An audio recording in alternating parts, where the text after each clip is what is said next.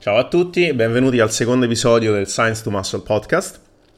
Eh, è strano, è una sensazione strana, ma eh, sono quasi più emozionato per il secondo episodio rispetto al primo, eh, perché, eh, e, e, di questo vi ringrazio eh, veramente tanto, ho ricevuto um, tanti messaggi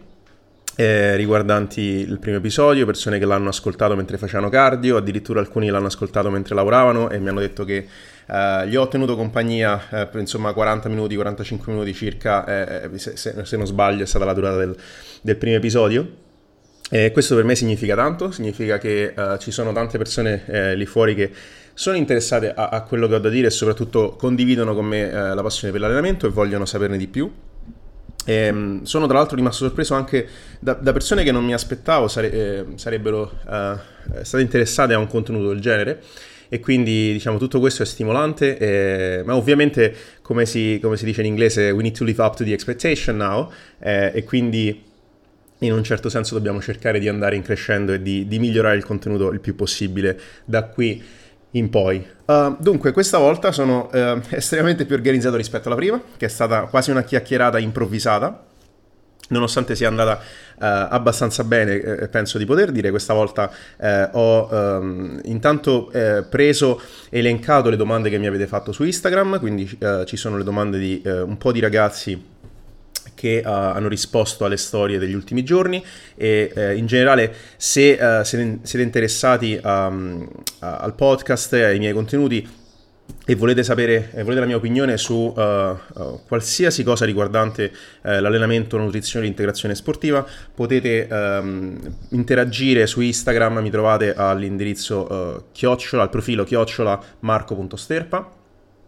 e, oppure attraverso il sito www.science2muscle.it. Uh, se scrivete Science to Muscle su Google siamo tra i primi, eh, tra i primi risultati, quindi l'indicizzazione sembra andare bene e, e, anche se non scrivete correttamente eh, il sito dovreste trovarlo tra i primi risultati, quindi eh, avete modo di di contattarmi uh, tramite queste, uh, queste, queste piattaforme. Um, e quindi interagite e uh, mandatemi messaggi, potete scrivermi per mail, potete commentare le storie eh, che posto e, e, e, pormi i vostri quesiti ai quali uh, non mancherò di rispondere negli episodi a seguire. Per oggi abbiamo la bellezza di uh, eh, 5-6 domande molto interessanti. non so se riuscirò a, a, a, approfondirle e toccarle tutte quante durante questo episodio per non renderlo esageratamente lungo, ehm, però ci proverò. Partendo dalla prima, che in realtà è la domanda che mi fa uno dei ragazzi che seguo, Andrea, che eh, tra l'altro si, eh, si allena nell'MMA e allena atleti di MMA, quindi l'ultimo dei miei desideri è eh, non rispondere alla sua domanda e farlo arrabbiare. Non voglio assolutamente eh, competere con lui eh, su queste cose visto che potrebbe menarmi e, e, non, e non, sinceramente è tutto tranne che interessante per me, faccio di tutto per non infortunarmi, non voglio eh, infortunarmi perché non rispondo a qualche domanda. E, ehm, a parte gli scherzi, um, allora dunque Andrea mi domanda um, se ho delle strategie da consigliare per combattere l'inamp- l'inappetenza durante una fase di massa uh, e in particolare durante l'estate. Uh, a proposito di estate, uh, ho questo piccolo ventilatore che, con il quale provo a sopravvivere non è, non è assolutamente facile. E, ehm, dunque, allora, eh, ci sono diverse cose che possiamo mettere in atto, non c'è assolutamente una formula magica purtroppo, eh, sarebbe bello ci fosse, ed è, è tutto, si, eh, si, si ritorna un po' al trovare dei modi per non, non, stimolare la fame perché sicuramente in un momento del genere non c'è e l'inappetenza estiva è qualcosa che soprattutto quest'anno sto eh, osservando eh, in molti dei miei clienti. È un fattore abbastanza comune, chi lo sa, forse è quello che mi sta aiutando anche personalmente durante questa fase di cat, è difficile dirlo, eh, ma potrebbe essere, e, e, quindi in generale sicuramente affrontare una, una fase di massa durante il periodo estivo eh, può essere complicato anche da questo punto di vista, al di là del solito discorso estetico, insomma, ovviamente durante l'estate ehm, eh, do- dobbiamo quasi tutti affrontare la prova costume e quindi presentarsi eh, un pochino più appannati del solito, magari per molti non è, eh, non è auspicabile. Eh, però se ci si ritrova a fare una fase di massa durante l'estate, a me è successo, mi sembra, un paio d'anni fa in cui avevo terminato un, un mini cut eh, a luglio e quindi poi da, da agosto ho subito iniziato uh, con la massa. È vero che era il primo mese quindi non venivo da uh, diversi mesi in cui uh, l'appetito um, era andato a diminuire, uh, ma certamente dover mangiare tanto durante, durante, questi mesi non è facile. Nel mio caso sono arrivato, eh, mi, mi, attenevo sulle circa 3500 calorie, toccai 4, le 4000 eh, in inverno inoltrato fortunatamente, quindi non, non ho dovuto affrontare l'inappetenza a intake calorici estremamente alti, eh, o comunque abbastanza alti, dipende dai punti di vista. E quindi passando a quelle che possono essere delle strategie eh, pratiche da mettere in atto, eh, innanzitutto la prima cosa più importante for- probabilmente è eh, il numero dei pasti. Okay? Se veniamo da una fase di, di cut, di mantenimento in cui eh, con intake calorici ridotti eh, ci siamo limitati a fare 3-4 pasti giornalieri, mio, eh, la prima cosa che cercherei di fare è di aumentare il numero di questi pasti e quindi assicurarmi di eh, di mangiare ogni 3-4 ore eh, questo in genere eh, corrisponde a, mh, mm, fare, uh, a fare 4-5 passi durante una giornata. Se ci pensate, mangiare ogni 4 ore, considerando se, metti, se mettiamo che 8 ore le dormiamo, ne rimangono ne rimangono uh, 16 uh, disponibili per fare dei pasti, quindi mangiare ogni 4 ore significa mangiare ogni, fare ogni, uh, mangiare ogni 4, fare 4 pasti giornalieri eh, scendere sulle, sulle, sui 3 significa farne 5, potenzialmente si possono inserire, si possono fare 6 pasti se andiamo a considerare anche l'intra-workout come pasto, e a, a breve ci arriviamo o in generale mangiare ogni tre ore. Se ad esempio durante l'estate magari stiamo in piedi un pochino più tempo questa è una, un'altra delle cose che succede spesso eh, causa caldo soprattutto in questi ultimi giorni ad esempio io non so voi ma eh, sto avendo grosse difficoltà a fare le mie eh, canoniche sette ore consecutive di sonno. Ci si alza durante la notte eh, si suda fa caldo e le condizioni non sono ovviamente ideali. Questo ci porta ad avere più uh, ore giornaliere in cui siamo uh, attivi eh, e potenzialmente eh, possiamo sfruttarle uh, per mangiare. Quindi sicuramente la frequenza dei pasti. Eh, questo ci porta anche ad avere dei pasti che siano più piccoli, come, sia come volume sia come apporto calorico, e quindi poten- ragionevolmente anche più facilmente digeribili eh, che è un'altra cosa eh, importante da non sottovalutare durante una fase di massa, soprattutto quando si lavora a intake calorici alti. Eh, nel caso di atleti o persone eh, molto attive o persone che insomma si allenano abbastanza pesantemente con i pesi, stare sopra le 3000 calorie è lo standard. Ehm, con persone che toccano anche quote di 4.000 se, se non di più e quindi non è, ehm, non sono, non è da escludere ovviamente eh, dover, la necessità di dover salire con le calorie fino a questi apporti e questo richiede ovviamente di scegliere di organizzare i pasti al fine di massimizzare anche la digeribilità degli stessi. Uh, quindi è un fattore sicuramente da tenere in considerazione. Uh, ora, il, il discorso della digeribilità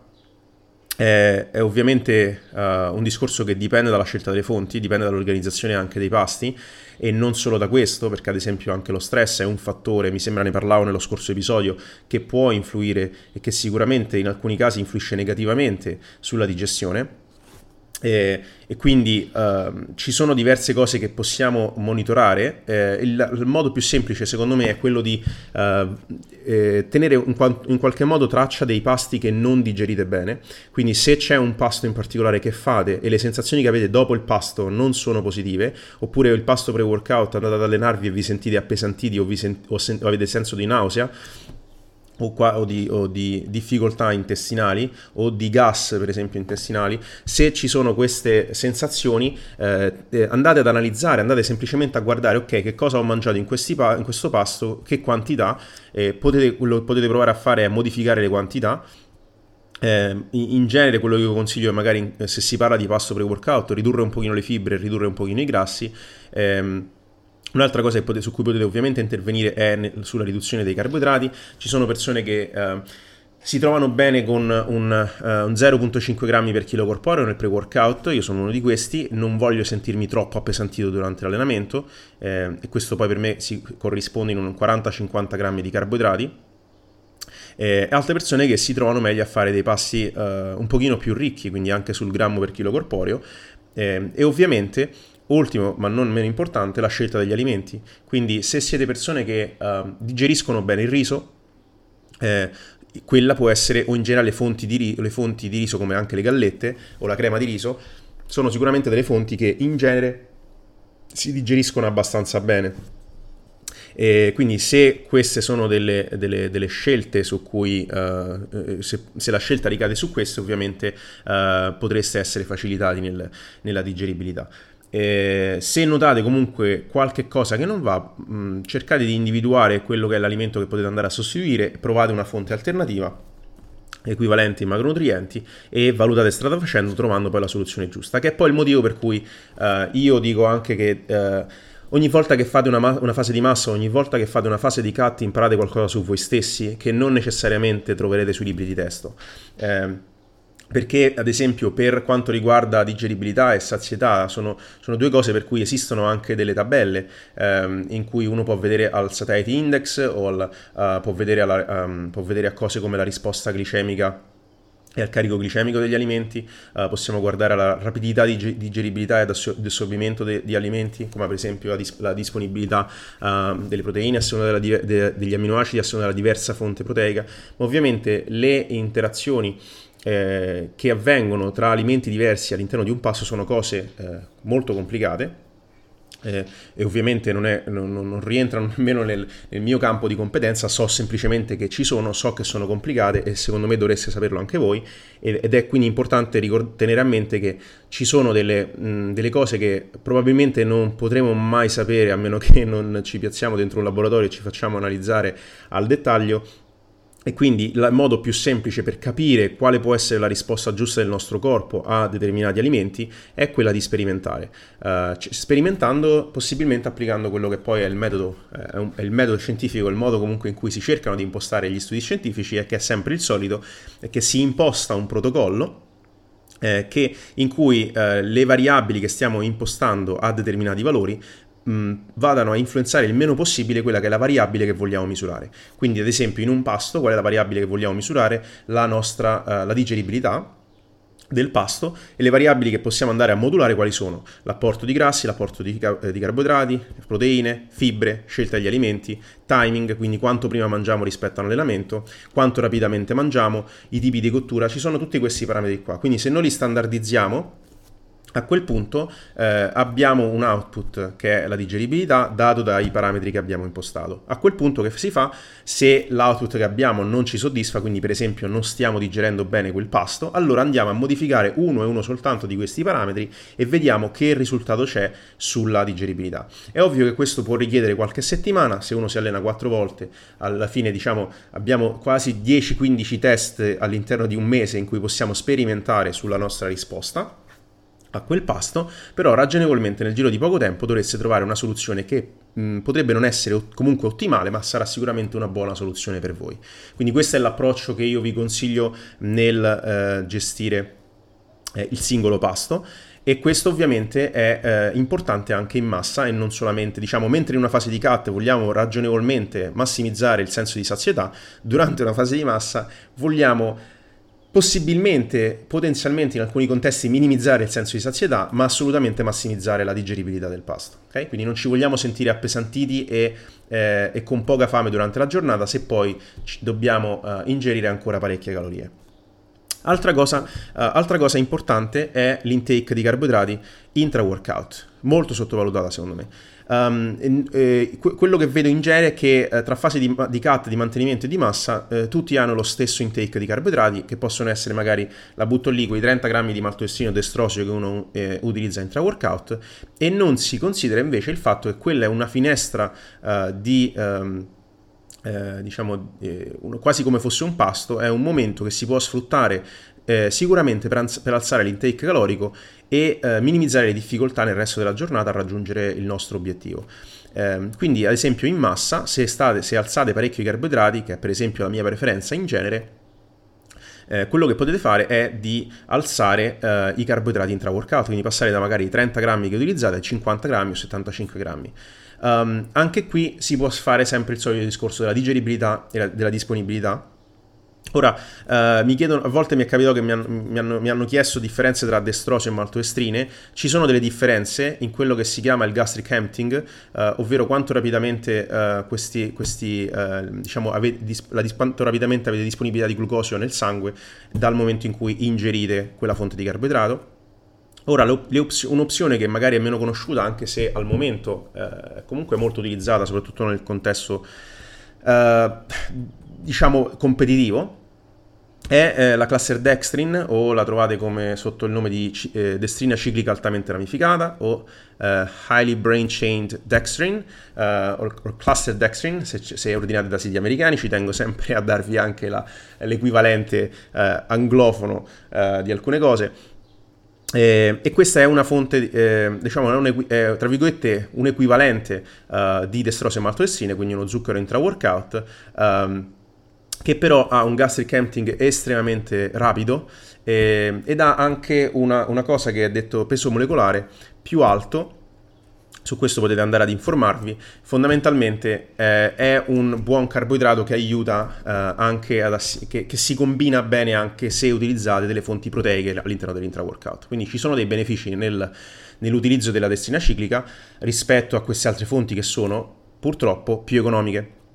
Quindi uno dei, motivi, uno dei svantaggi della destina ciclica è che è più costosa. Ciò nonostante quello che potreste fare è una cosa che anche questa ve la butto lì perché eh,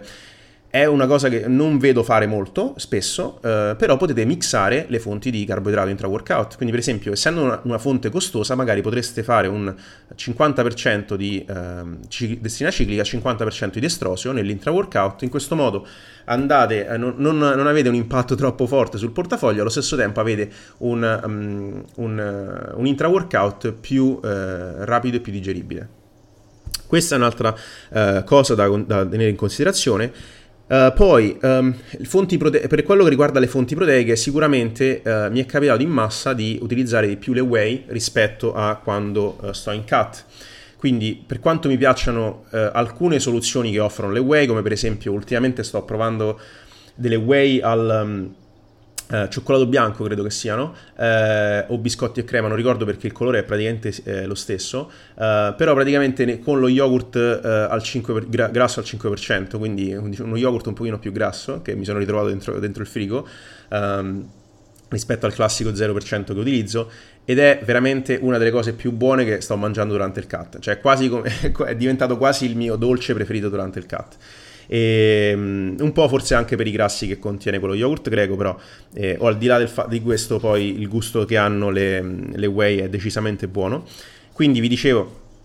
e per quanto mi, pi- mi piacciono le whey, uh, durante una fase di cut cerco comunque di limitarne l'utilizzo perché non sono sazianti come possono essere altre fonti. Quindi um, se ci pensate, pensate a quanti grammi di prodotto uh, vi servono per fare 40, 40, grammi di, di whey, 40 grammi di proteine, sono a seconda della marca che comprate circa 50 grammi di whey. Ora lo stesso equivalente sono, sono 400 grammi di albume, quindi praticamente uh, 8 volte tanto uh, come quantità.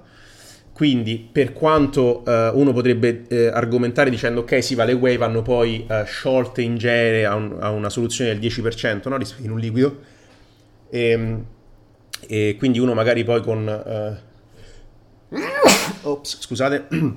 sta un po' di allergia. E quindi 50 grammi di whey poi vanno in 500 ml d'acqua magari allo stesso tempo però io potrei dirvi ok però perché non fare 400 grammi di albume e quei 500 ml d'acqua a prescindere senza le whey. E quindi capite bene che eh, a livello di volume eh, c'è una bella differenza, allo stesso tempo in massa dif- questa differenza eh, ci, eh, la possiamo utilizzare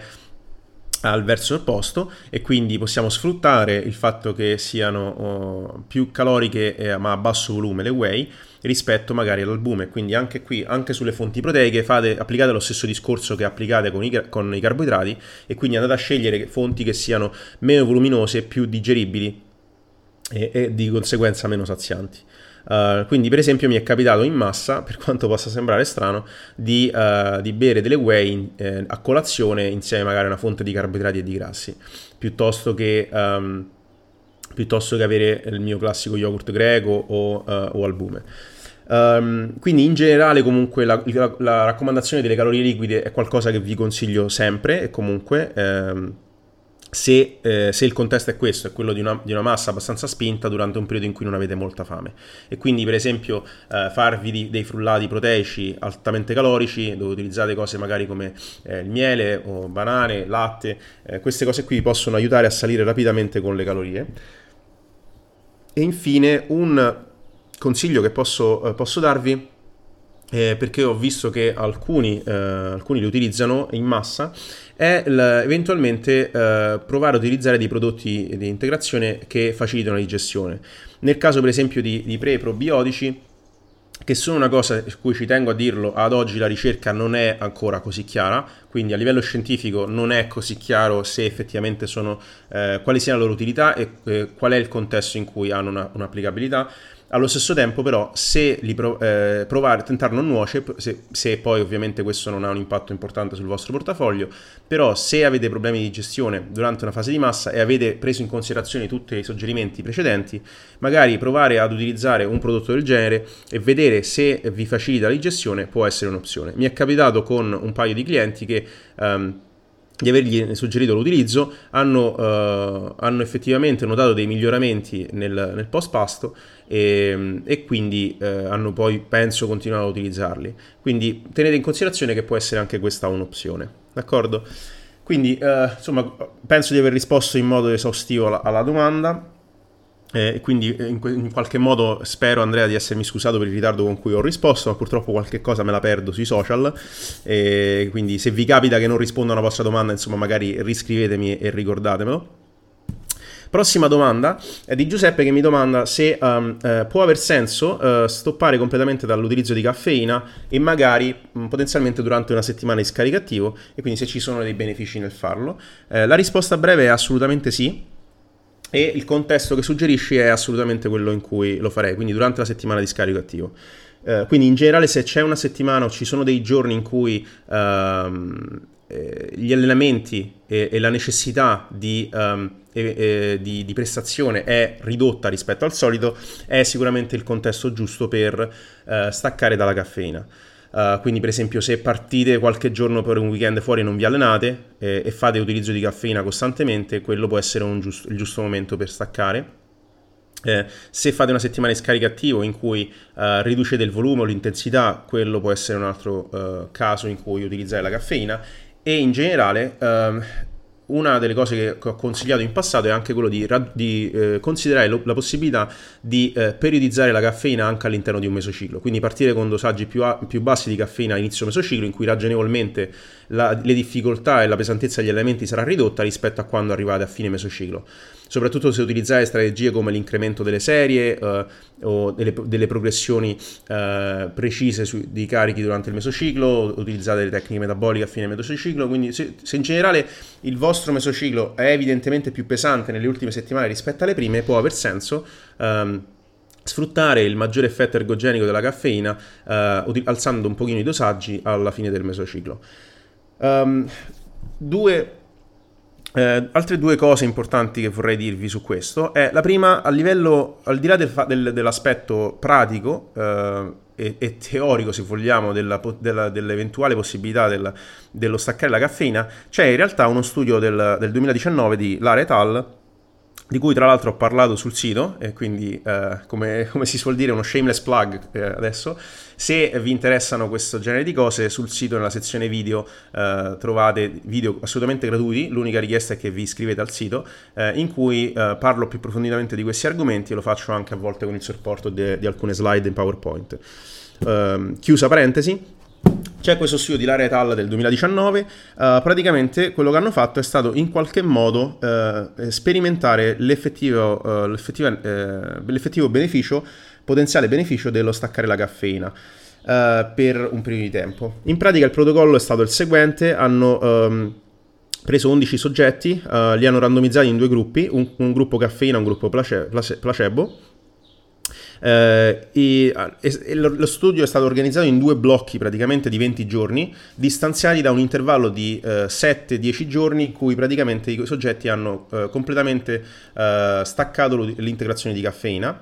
L'integrazione di caffeina su, eh, somministrata è stata di 3 mg per chilo corporeo, che se non lo sapete è diciamo, la soglia minima ehm, di caffeina eh, per cui c'è evidenza scientifica che abbia degli effetti ergogenici evidenti. Um, per chi non lo sapesse, ergogenico sta semplicemente a indicare effetti di miglioramento della prestazione sportiva, ok? Eh, quindi i dosaggi che si considerano in, in letteratura sono tra i 3 e i 6 mg per chilo corporeo eh, e quindi ragionevolmente si parla di qualcosa che va dai 200 mg ai 600 mg a seconda di quanto siete pesanti. Um, quindi questi due gruppi sono stati randomizzati um, e in pratica eh, diciamo il gruppo che al primo blocco era il gruppo caffeina, l'altro gruppo faceva il placebo e poi sta- sono stati scambiati nel secondo blocco in modo che ogni, ognuno, entrambi, entrambi i, i gruppi um, insomma, hanno,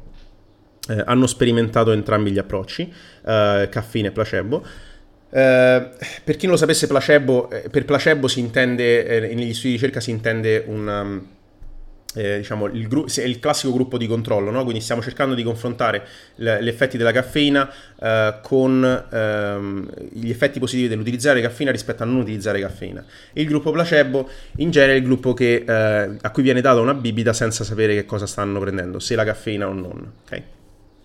Eh, negli studi in cui, eh, ad esempio, questo intake è calorico, quindi per esempio se si, sta, si tratta di uno studio in cui si somministrano whey, eh, si eh, pareggia eh, il gruppo placebo con una bibita che sia equivalente in calorie ma non siano whey. Questo giusto a titolo informativo, magari state facendo quando parlo di studi di ricerca, vi cito questo genere di cose che possono aiutarvi anche a interpretarli un pochino meglio. Eh, quindi ehm, che, i test che hanno utilizzato sono stati dei test pro, eh, praticamente di, di, potenza e, eh, di, potenza e, capacità aerobica perché hanno utilizzato i test sulla V2 Max, sul wattaggio, su, eh, il Wingate, Mean e Peak, e peak Power. E uh, quello che hanno visto praticamente è stato che stato, c'era un effetto evidente, eh, un effetto ergogenico evidente della caffeina eh, tra i due gruppi, quindi caffeina e non, e non nella prima seduta, quindi c'era grossa, un grosso miglioramento della prestazione nella prima seduta in entrambi i blocchi, quindi sia nel primo che nel secondo blocco. Um, e l'effetto, invece, eh, questo effetto, perché i test venivano fatti, insomma, cadenzati durante, durante il blocco, eh, al progredire del, delle settimane, l'effetto ergogenico de- sulla prestazione andava a diminuire progressivamente. Um, ora,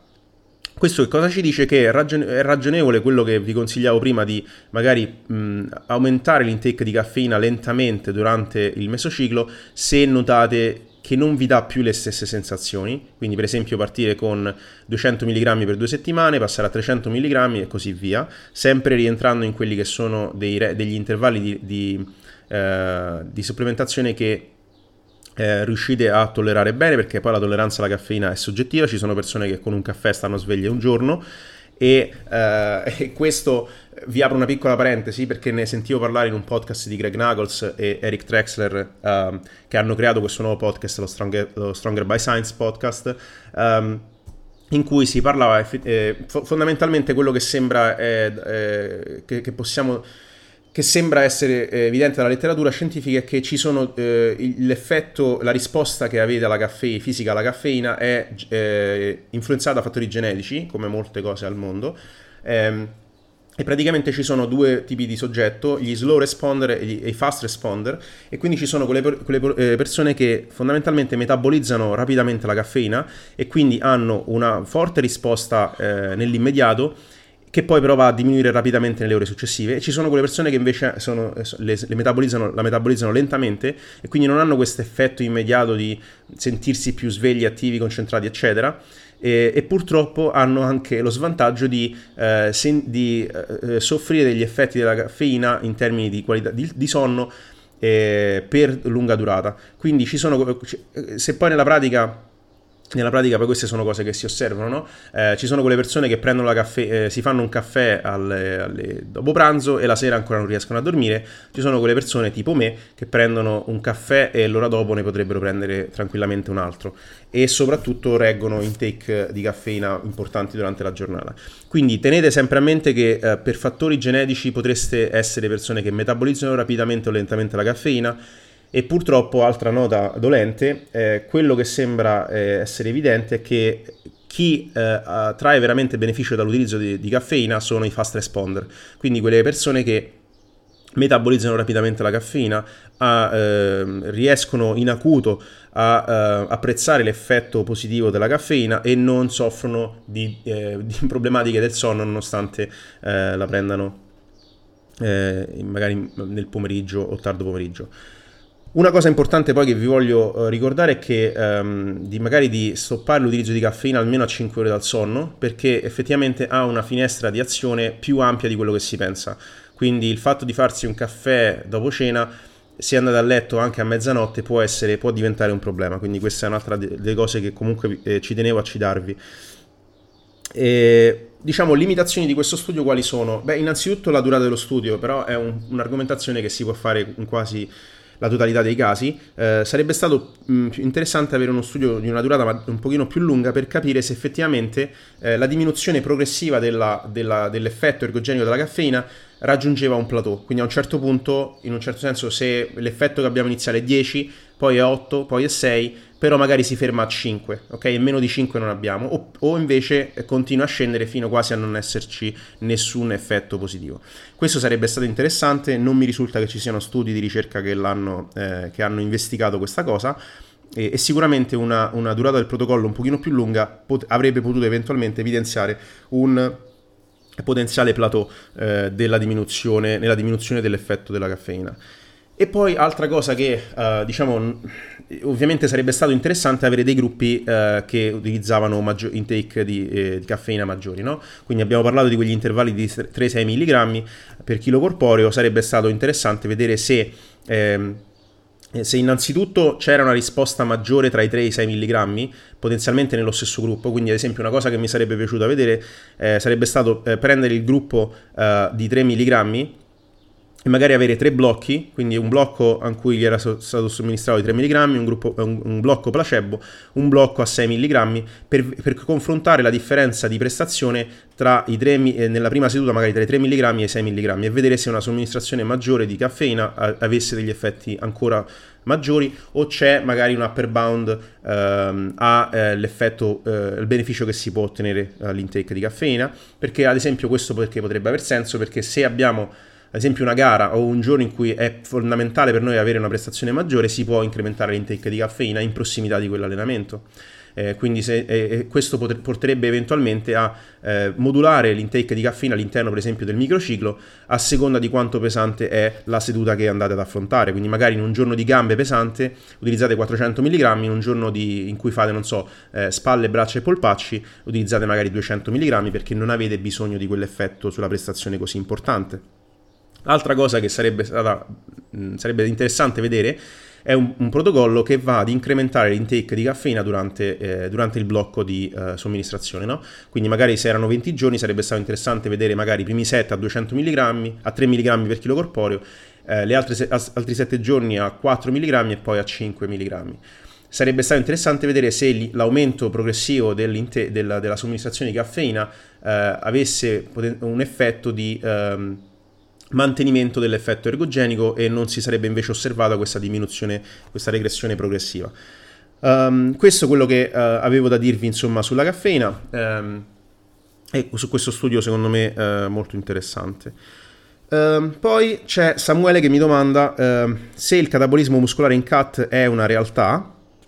e se eventualmente come prevenirlo. Allora, la risposta breve è eh, sì, è una realtà. Per chi non lo sapesse, per catabolismo si intende perdita della massa magra, in particolar modo eh, muscolare, no? Perché poi, eh, quando, anche qui, piccolo, piccolo appunto sugli studi di ricerca, quando leggete fat free mass, non è eh, necessariamente, um, o lean body mass, LBM, FFM, non è necessariamente uh, muscolo, ok? Ci sono altre, c'è, c'è, altro, c'è, altra massa all'interno del corpo che, che, viene considerata magra o che viene considerata non grasso, ma che non è esattamente propriamente muscolo. Quindi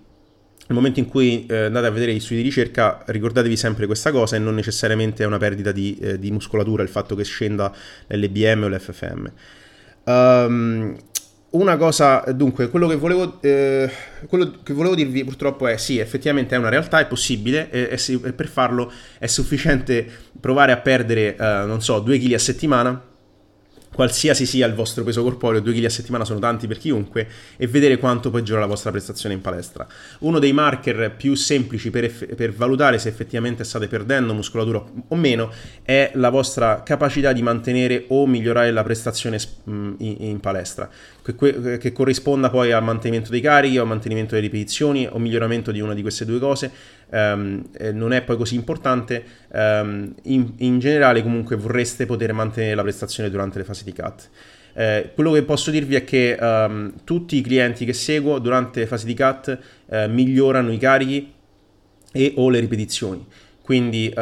non ho mai osservato casi in cui uh, ci fosse un peggioramento evidente della prestazione. Può capitare che in un esercizio o due esercizi avete delle difficoltà maggiori e in generale il mantenimento della prestazione in deficit calorico è secondo me eh, legata anche eh, al tipo di esercizio e al gruppo muscolare. Ci sono gruppi muscolari che per mantenere stessi, eh, la prestazione dovete lavorare con volumi un pochino maggiori, altri su cui potete anche ridurre eh, il volume drasticamente e riuscite a mantenere lo stesso la muscolatura.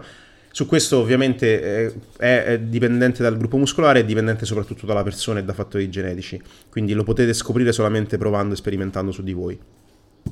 Una cosa, uno studio comunque interessante sull'argomento ce l'abbiamo ed è Garth di, del 2011 in pratica qui hanno reclutato ehm, atleti di varie, di varie, discipline nel centro sportivo olimpico norvegese 36 atleti tra i 18 e i 35 anni, in realtà poi ci sono stati 6 dropout, anche questo se eh, negli studi quando leggete uno studio di ricerca e leggete dei dropout sono le persone praticamente che abbandonano lo studio, a volte perché lo studio è troppo pesante o perché è troppo lungo o, perché, o per mancanza di aderenza al protocollo eccetera eccetera. Quindi 30 hanno completato lo studio eh, qui sono stati divisi in due gruppi, eh, un gruppo um, eh, di perdita moderata, quindi allo 0.7% del peso corporeo a settimana, e un gruppo eh, di perdita peso accelerata all'1% eh, di peso corporeo a settimana. Questo per un numero variabile di settimana tra le 4 e le 12, variabile perché l'obiettivo dello studio era di ottenere una perdita peso minima del 4% del peso corporeo, oltre la quale poi credo che non era, non era, specificato nel review che ho letto, ma era prati- praticamente alcuni, sono finiti in media, come, come, vedremo poi, a circa il 5,5% della, della, del peso perso. Okay? Quindi un minimo del 4% per completare lo studio, ma poi probabilmente hanno tirato la carretta altre una o due settimane. Nessuno è stato messo a intake calorici estremamente bassi, quindi nessuno sotto i 1500 calorie come ripartizione dei macro in realtà era, uh, abbass- erano abbastanza basse in proteine, tra l'1,2 e gli 1,8 grammi di proteine, e uh, un minimo ve- del 20% dell'intake calorico proveniva dai grassi, il resto in carboidrati a seconda del deficit uh, prestabilito quindi in base al gruppo in cui eh, finivano, venivano assegnati randomicamente. Um, Dunque, per quello che riguarda il protocollo di allenamento, hanno continuato gli allenamenti del loro sport eh, per un totale di circa 15 ore set- medie settimanali. Quindi, insomma, se, se, ci pensate, se uno si allena per due ore a seduta, questo significa eh, che facevano una media di 7-8 sedute settimanali, che non sono poche, perché ovviamente erano tutti quanti atleti, insomma, eh, di un certo livello, ovviamente che venivano da discipline diverse. Eh, eh, di queste sedute, però, 4 eh, erano allenamenti con i pesi con una frequenza di lavoro dei gruppi muscolari di due volte a settimana, due esercizi uh, per gruppo muscolare per sessione. Um, il volume veniva incrementato durante il mesociclo, uh, durante ogni quattro settimane veniva aumentato il volume di una serie, quindi sono partiti mi sembra con tre serie, poi quattro e poi cinque a fine, uh, diciamo al fine protocollo per chi aveva raggiunto la dodicesima settimana, la, la, l'ottava settimana ovviamente.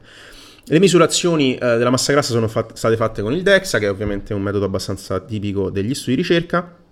la durata media dello studio è stata di 8,5 settimane eh, nel gruppo uh, più lento, di perdita peso più moderata, e di 5,3 nel gruppo invece accelerato. Quindi eh, diciamo il secondo gruppo è, è più o meno corrisponde a quelle che sono le raccomandazioni per un minicut, per capirci. Um, il deficit calorico uh, obiettivo è stato rispettivamente del 20 e del 30%, quindi anche qui rientra comunque in degli intervalli uh, che sono, rispecchiano più, abbastanza fedelmente quella che è la, la realtà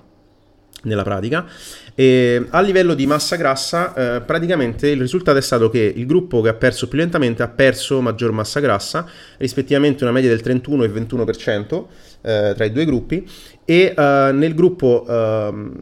del 0,7% di peso perso eh, hanno anche guadagnato un 2,1% medio di, eh, di lean body mass. Quindi hanno potenzialmente anche osservato dei miglioramenti muscolari. E, e in particolare a questo si va ad aggiungere anche un miglioramento della prestazione uh, nel, nei, nei, test dell'URM che hanno fatto durante il protocollo. Quindi in generale il, il, eh, diciamo, le conclusioni di questo studio quali sono? Che il gruppo che ha perso peso più lentamente ha osservato uh, una perdita di massa grassa maggiore e perdita, un aumento muscolare maggiore rispetto al gruppo che ha perso più aggressivamente. Uh, ora, ovviamente, uh, questo va comunque, diciamo, questo studio va comunque contestualizzato nel, nel senso che eh, le ore di allenamento erano tante, quindi ehm, diciamo, non sono propriamente quelle che in genere si fanno uh, chi, chi, fa, chi, fa, eh, fa chi, chi, si allena con i pesi, dove magari si parla più di forse 8-10 ore settimanali eh, con i pesi. Um, questo sicuramente è una delle cose. L'altra cosa è sicuramente se probabilmente diciamo, chi ha osservato miglioramenti muscolari nel gruppo in cui hanno perso peso lentamente è anche vero che hanno potuto ra- lavorare e progredire muscolarmente per maggior tempo. Quindi sarebbe stato interessante vedere ehm, che, uh, che, risultato si sarebbe avuto in termini di limbo di massa nel gruppo uh, delle, delle 5 settimane medie circa se avessero tirato avanti per altre 3 settimane e mezzo.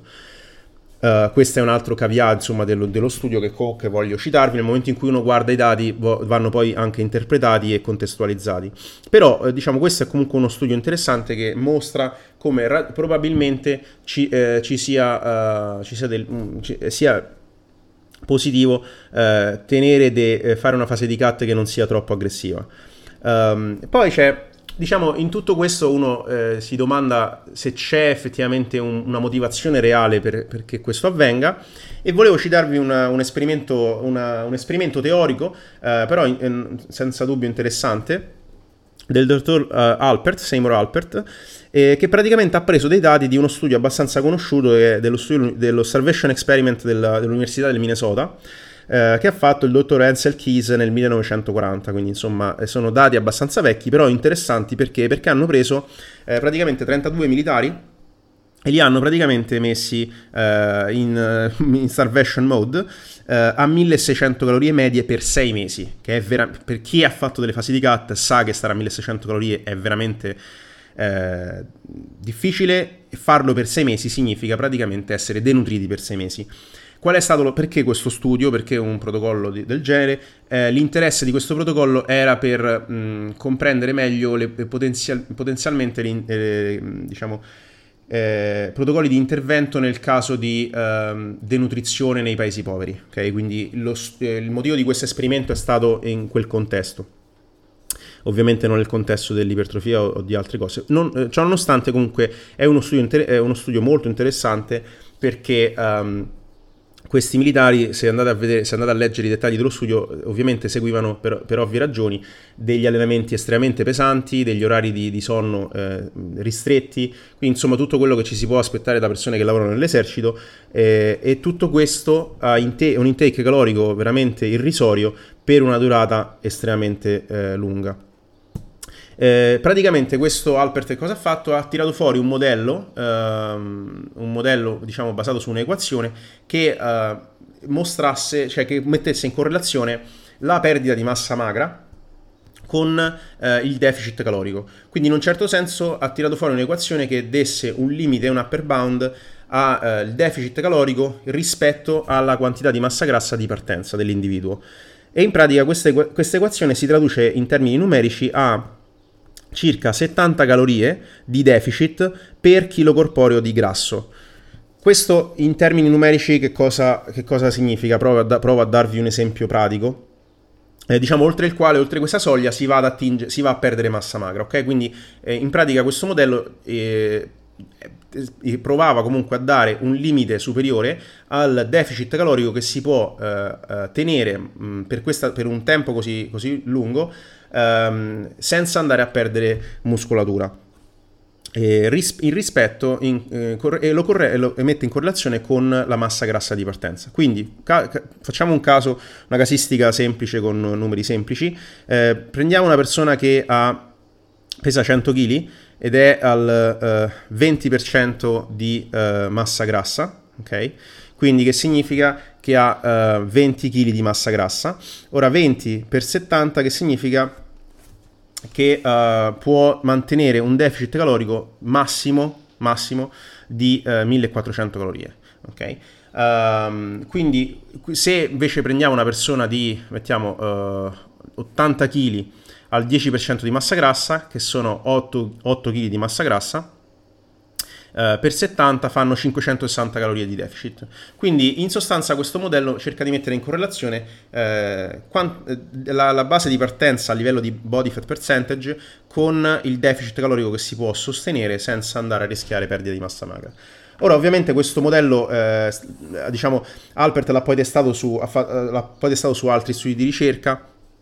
eh, è ovviamente un modello teorico, però è forse l'unico modello in letteratura che cerca di dare una spiegazione eh, specifica sul, sul, sul, perché, eh, sul, perché, oltre certi, in, diciamo, oltre certi intake calorici si va a perdere massa magra. Insomma, volevo citarvelo perché secondo me era mh, mm, qualcosa di interessante. Ad ogni modo, qual è la mia raccomandazione pratica? Di, di cercare di non perdere più de, dell'1% di, di peso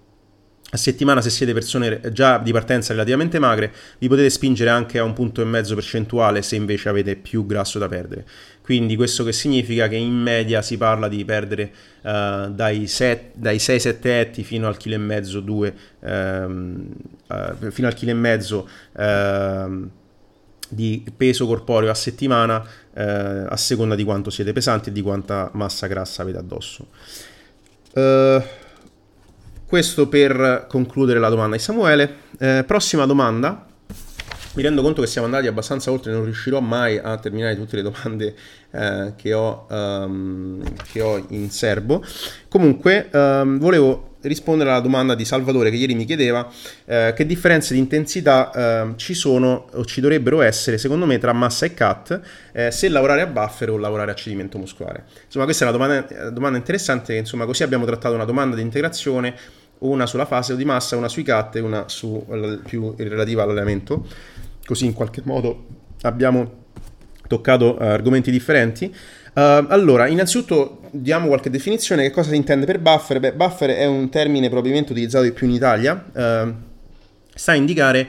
il margine dal cedimento che ci lasciamo in una serie. Uh, quindi se per cedimento definiamo la, uh, l'incapacità di completare una ripetizione, quindi sia concentrica che fase eccentrica, ehm,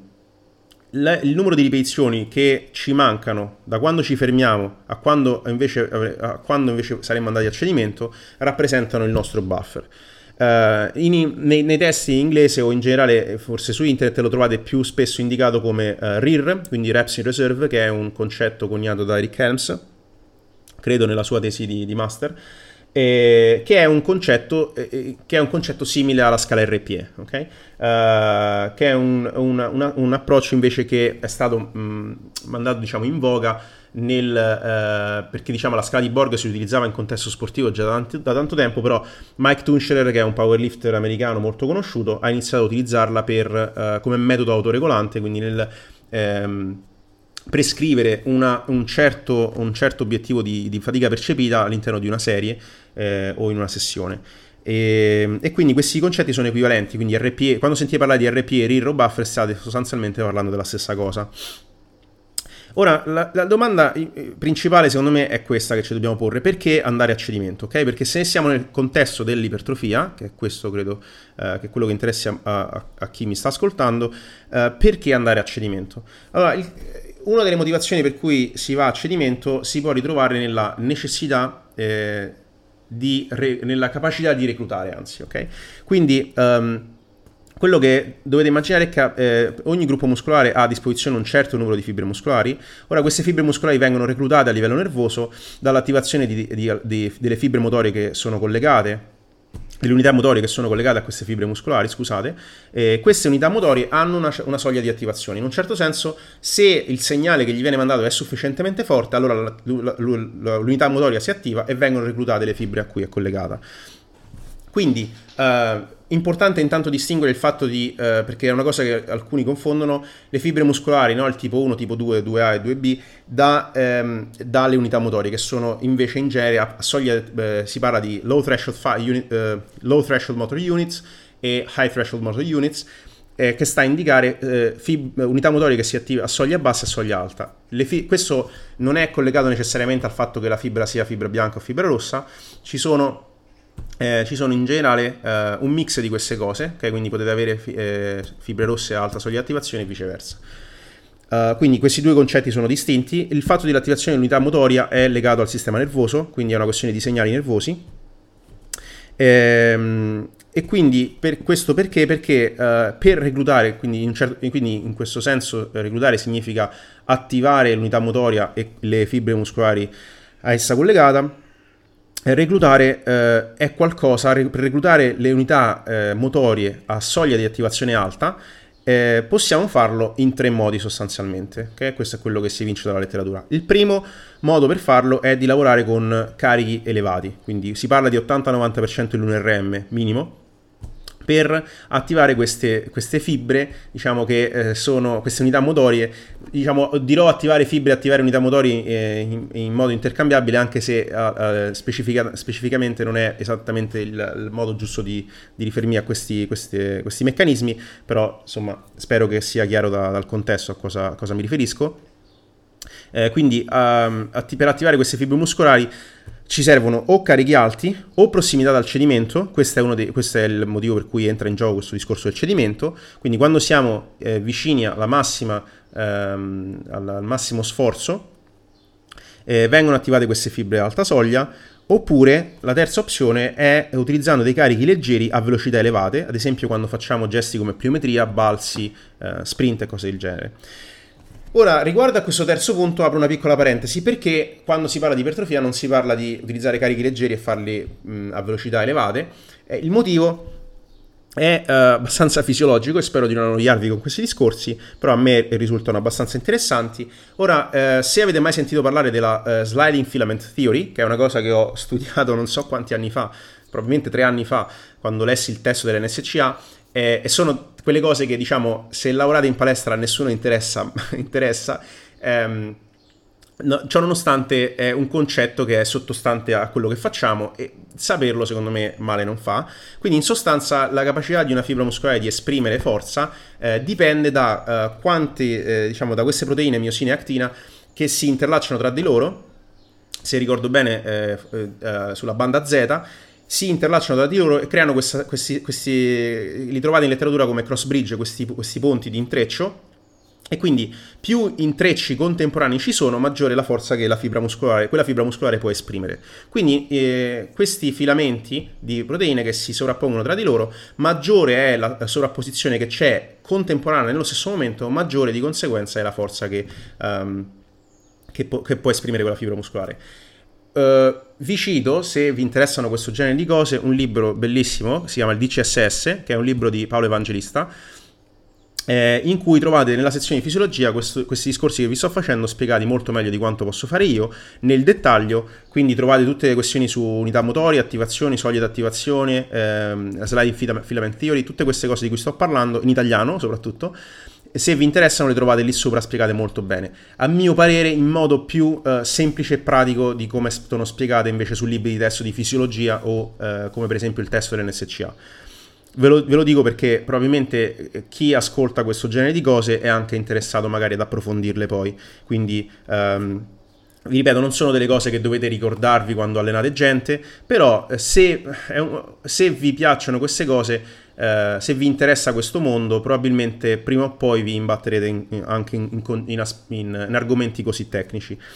Uh, quindi in pratica che succede? Che eh, il problema delle, delle, dei carichi leggeri a velocità elevate qual è? In sostanza è che non si fa in, non si fa in tempo ad avere eh, questo numero di sovrapposizioni contemporanee eh, sufficiente, okay? elevato, quantomeno elevato quanto invece con contrazioni più lente, che è uno dei motivi per cui, e questo lo dico a tutti i ragazzi che se, ragazze che seguo, che si allenano, non fate ripetizioni troppo veloci, perché quando vedo ehm, ripetizioni estremamente veloci, le due cose che, che, so sono, uno, non state massimizzando i guadagni ipertrofici, due, non state utilizzando il carico appropriato, perché con il carico appropriato non riuscireste ad andare così veloce ed anche se, potere, potete, eh, se potete non dovreste, ok? Dovreste controllare un pochino di più sia la concentrica che l'eccentrica piccola parentesi rivolta insomma alle persone che segue e anche e non, non, solo a loro. Quindi se fate, se vedete, fate esercizi in cui muovete rapidamente i pesi eh, non state lavorando in modo ottimale per l'ipertrofia. Questo non significa che le ripetizioni devono, essere, devono richiedere 5 secondi perché c'è anche evidenza sul, cioè, c'era un, un, review di Schoenfeld sulla velocità di, contra, di contrazione ne parlai tempo fa in cui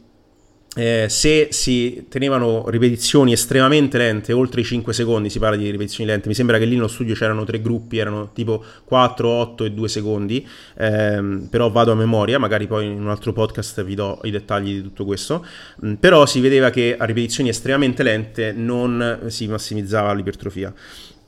Quindi ripetizioni sufficientemente lenti, ok? Ogni ripetizione dovrebbe prendere un 2-3 secondi e allora siamo, diciamo, eh, in dei, degli, dei intervalli temporali ragionevoli.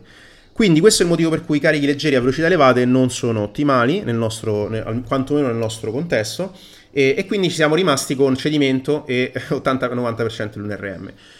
D'altra parte perché questo 80-90% l'UNRM non è eh, necessariamente quello voglia, con cui vogliamo lavorare in genere, Beh, perché eh, quei carichi submassimali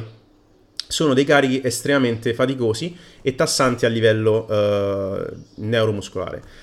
Uh, e questo mi, si ricollega al discorso della fatica sistemica, che è un concetto di cui magari avete sentito parlare. Siccome, come vi dicevo, il fatto di attivare delle, fib- delle unità motorie è legato al sistema nervoso, quindi è il vostro sistema nervoso che manda i segnali a quello periferico e dice ok, eh, recluta queste cose per eh, re- supporta- sopportare la resistenza esterna che eh, in questo momento viene, sta, eh, dobbiamo affrontare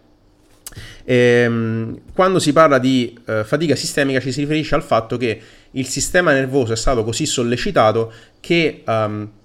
per un certo lasso temporale ha ridotto la, uh, il reclutamento, okay? il, eh, sono ridotti i segnali di reclutamento che invia alle unità motorie. Questo è uno dei motivi per cui, uh, se vi è capitato sentir parlare del fatto che magari inserire degli esercizi multiarticolari pesanti all'inizio della seduta può avere un impatto negativo sul resto della seduta, il motivo è questo. Fare ad esempio una variante di stacco come primo esercizio, eh, anche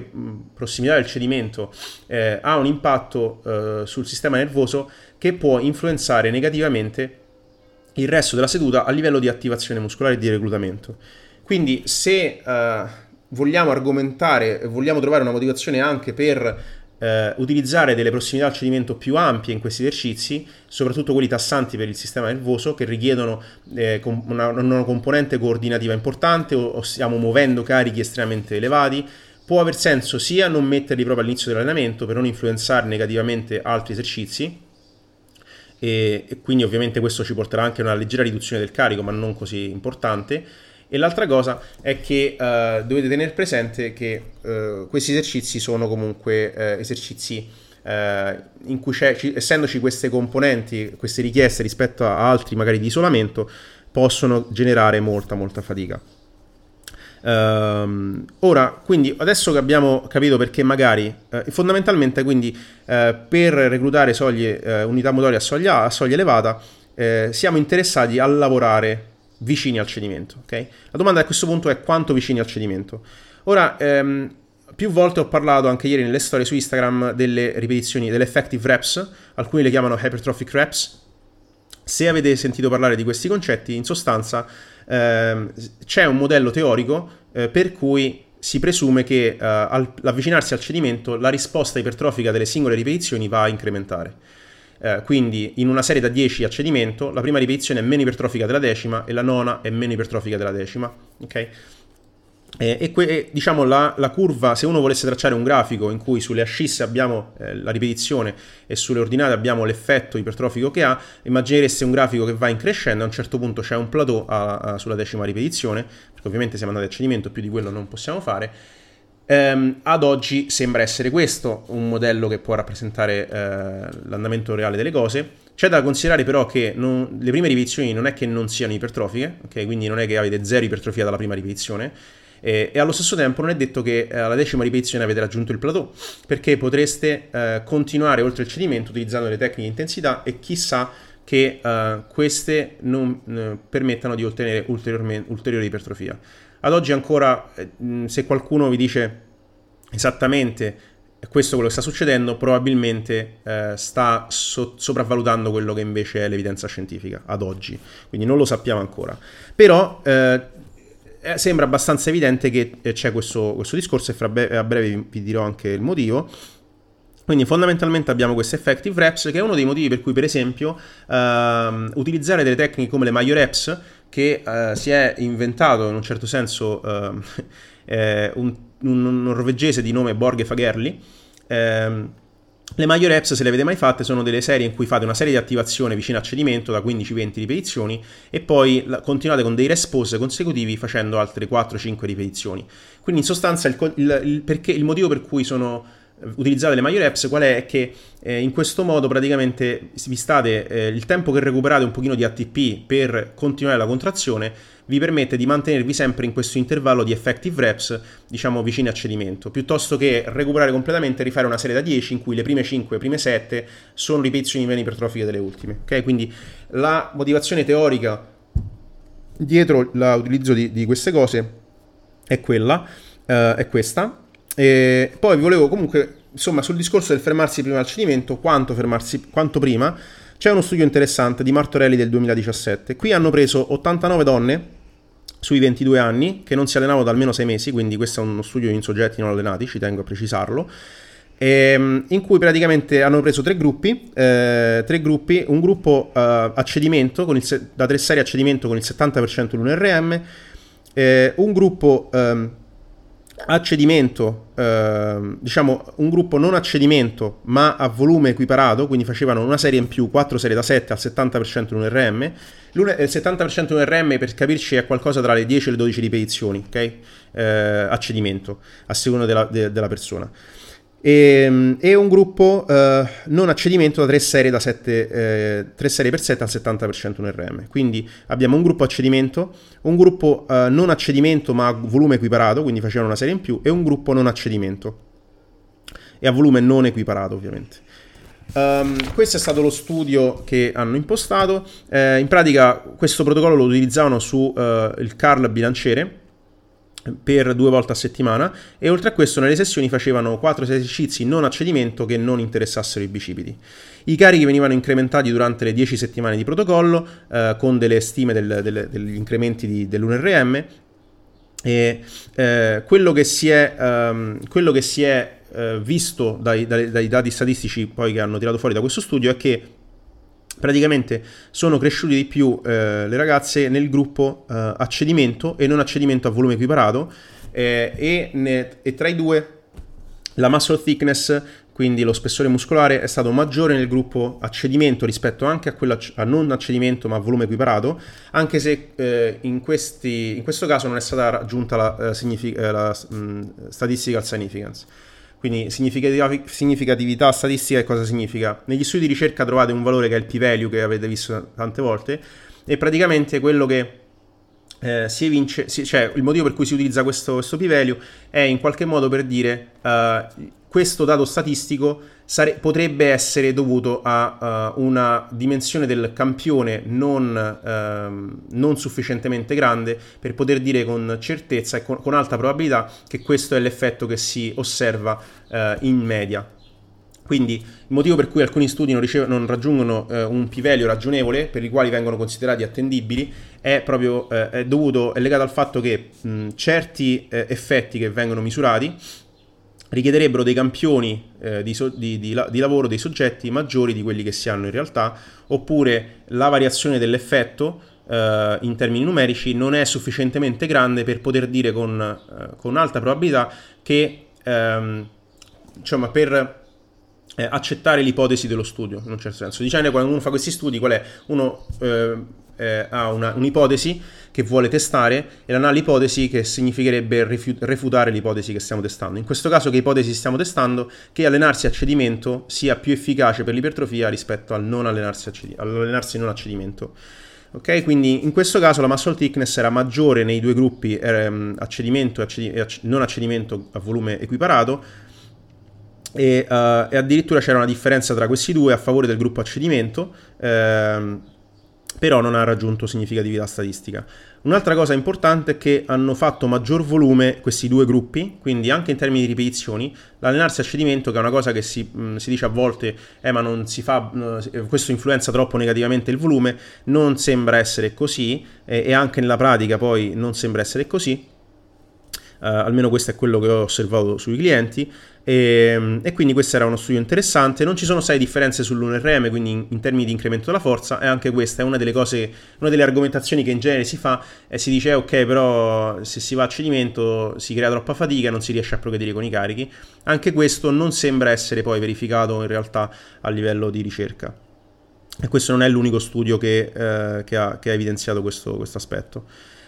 Ora, un altro studio interessante invece con gente allenata è lo studio di Angleri del 2017 eh, e qui la domanda che ci, si cercava di investigare è ok, va bene andare cedi- eh, in prossimità del cedimento, quindi dallo studio precedente sappiamo che una certa prossimità al cedimento è, è necessaria per massimizzare i guadagni, eh, però la domanda è ok, di tutte le serie che faccio quante ne devo portare a cedimento? L'ultima, la prima, tutte, nessuna? Eh, qui hanno analizzato, eh, hanno preso 32 uomini eh, di circa 27 anni, questi erano eh, allenati, quindi soggetti allenati sei, con 6-7 anni di esperienza con i pesi, eh, che scottavano circa il 130% del loro peso corporeo, quindi comunque uno squat ragionevole, non da record di powerlifting, ma comunque un buono squat, e che allenassero le gambe due volte a settimana da almeno 4 anni. Eh, il protocollo è stato di due allenamenti a settimana per tre mesi, eh, di leg press e leg extension, rispettivamente con un volume del 70% e il 30%, quindi in sostanza facevano più leg press che leg extension all'interno della seduta. Il volume iniziale è stato impostato eh, curiosamente 100, al 120% di a cui, a quello a cui erano abituati eh, semplicemente per standardizzare la risposta in termini di volume. A volte in alcuni studi eh, eh, quello, diciamo, l'arg- l'argomentazione che si fa è, di- è, dire ok, però forse i soggetti hanno avuto questa risposta a questo studio perché erano abituati a fare meno volume, o erano abituati a una frequenza minore, o erano abituati a non andare a cedimento, no? E quindi eh, in un certo senso si cerca di limitare quello che si chiama il novel effect, ovvero l'effetto, il beneficio che si ha dall'utilizzare uno stimolo nuovo. E, e poi il, il, volume è stato incrementato di circa il 7% ogni 3 settimane, quindi anche qui progressioni del volume durante il protocollo. Aveva, eh, qui c'erano tre gruppi, un gruppo tradizionale da 6-12 eh, ripetizioni eh, a cedimento, eh, un gruppo piramidale con ripetizioni a calare nelle serie e un gruppo a drop set in cui praticamente si facevano le serie e poi si scalava il peso e si continuava a cedimento. Questi gruppi erano a volume equiparato, con eh, la differenza che due su tre di questi gruppi non erano a cedimento, quindi tranne quello a dropset, questi gruppi, alcuni dei soggetti di questi gruppi non, è, non, portavano a cedimento alcune serie. Questo per vedere se c'erano delle differenze all'interno del gruppo tra cedimento, in, eh, tra cedimento in tutte le serie e cedimento solo in alcune serie. La risposta qual è stata? È che non c'è stata differenza tra forza e ipertrofia in questi tre protocolli, che potrebbe essere il topic per un'altra argomentazione sull'utilità di lavorare a piramidale o con dropset, ragionevolmente l'anticipazione che vi do è che probabilmente non c'è se non in termini di tempistiche o di preferenza personale. E, uh, e, quindi quello che si evince da questo studio è che um, probabilmente non serve portare a cedimento tutte le serie, fin tanto che alcune di queste serie siano portate a un'intensità uh, eh, relativa sufficiente. Questo per quanto riguarda um, questo discorso sull'intensità e quindi la mia risposta è che l'intensità in generale è un parametro importante sempre sia in massa che in cut. Eh, il modo in cui dovete ragionare secondo me è di valutare le vostre capacità di recupero, la vostra preferenza personale, la, quindi la vostra attitudine a lavorarvi, ad allenarvi molto intensamente o allenarvi con un pochino più di margine di accedimento, quanto volume avete bisogno di, di fare, a quanto volume siete abituati, perché se siete abituati a fare 4-5 serie di esercizio tutte a cedimento diventerebbero serialmente un problema. Che genere di esercizi usate? Quindi il, il, fatto di portare a cedimento una leg extension è completamente diverso da portare a cedimento uno squat eh, e quindi anche questo è una, un aspetto da tenere in considerazione. In generale, quindi eh, tutto diventa individualizzabile, non c'è una regola fin tanto che l'intensità è appropriata, quindi fin tanto che non vi lasciate 5 ripetizioni da cedimento, state tranquilli, state allenando abbastanza intensamente e il resto è opinabile e individualizzabile a seconda di quelle che sono le vostre preferenze, il vostro stile di allenamento. Personalmente quello che faccio è riduco il volume in termini di serie settimanali e eh, chiedo di mantenere una certa intensità. Ehm, non utilizzo tecniche di intensità come uso eh, abbondantemente come le uso in massa, se non in casi particolari, magari alla fine di un, di un mesociclo di, di cut, se è un cut prolungato, ma in generale non le uso oppure le utilizzo quando, siamo, uh, quando eh, insomma, non abbiamo tanto tempo per allenarci e devo, essere, devo, fare un programma di allenamento che sia anche efficiente come tempistiche, allora utilizzo magari dropset e altre cose. Quindi in generale allenatevi con una, un'intensità appropriata, con un volume ragionevole, più basso di quello che fate in massa e se eh, preoccupatevi più che altro dell'aderenza al deficit calorico che è quello che vi porterà i maggiori risultati durante la fase di cut. Allora, siamo, eh, abbiamo raggiunto in realtà oggi quasi l'ora e 10, quindi io mi fermerei qua. Avevo altre due domande che affronterò a questo punto nel prossimo podcast. Vi eh, ringrazio nuovamente per avermi ascoltato, se avete avuto il coraggio di arrivare fino a questo punto. Eh, spero che questo podcast vi fosse, insomma, eh, fosse, sia stato interessante. Ho cercato di eh, creare un mix tra, ehm, tra scienza e applicazione pratica.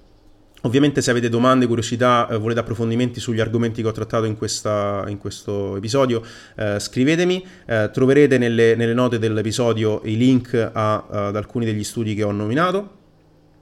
Uh, vi ricordo che uh, potete trovarmi su Instagram a, um, al profilo uh, chiocciolamarco.sterpa oppure potete seguire il profilo del coaching Science to Muscle scritto Science 2 Muscle eh, e al sito www.science2muscle.it il podcast è disponibile su Spotify e su altre piattaforme che ancora non ho elencato ma eh, vi elencherò magari sui social. Vi ringrazio ancora e insomma condividete come avete fatto l'episodio sulle storie taggandomi se potete, se vi va, a me fa piacere e sarò felice di ripostare i vostri tag. E aiuta tremendamente eh, il podcast insomma ad aumentare come visualizzazioni. Quindi eh, a questo punto vi saluto e ci vediamo poi nel prossimo episodio settimana prossima. Buona giornata a tutti.